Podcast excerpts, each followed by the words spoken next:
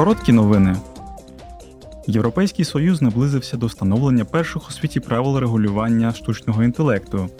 Минулого тижня у комітеті з питань внутрішнього ринку та захисту споживачів та комітеті з питань громадянських свобод, юстиції та внутрішніх справ затвердили введення нових правил, які гарантують прозорість та управління ризиками в цій сфері. Депутати Європарламенту прагнуть забезпечити людський контроль над системами штучного інтелекту, безпечність їхнього застосування, прозорість функціонування, відсутність дискримінації та відповідність екологічним нормам. У своїх поправках до запропонованих правил євродепутати порушили питання заборони біометричного спостереження та розпізнавання емоцій.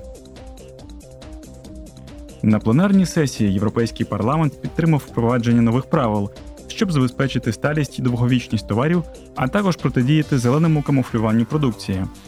Головна мета цих норм допомогти споживачам робити екологічно свідомий вибір та заохотити компанії пропонувати їм більш довговічну і сталу продукцію. Євродепутати прагнуть заборонити використання загальних екологічних маркувань, як от екологічно чистий, натуральний або біорозкладний, якщо до продукції не додається детальний опис. Європарламент також воліє заборонити використання такого дизайну товарів, що обмежує їхній строк придатності. Делегація комітету Європарламенту у закордонних справах перебуває з візитом у США до п'ятниці.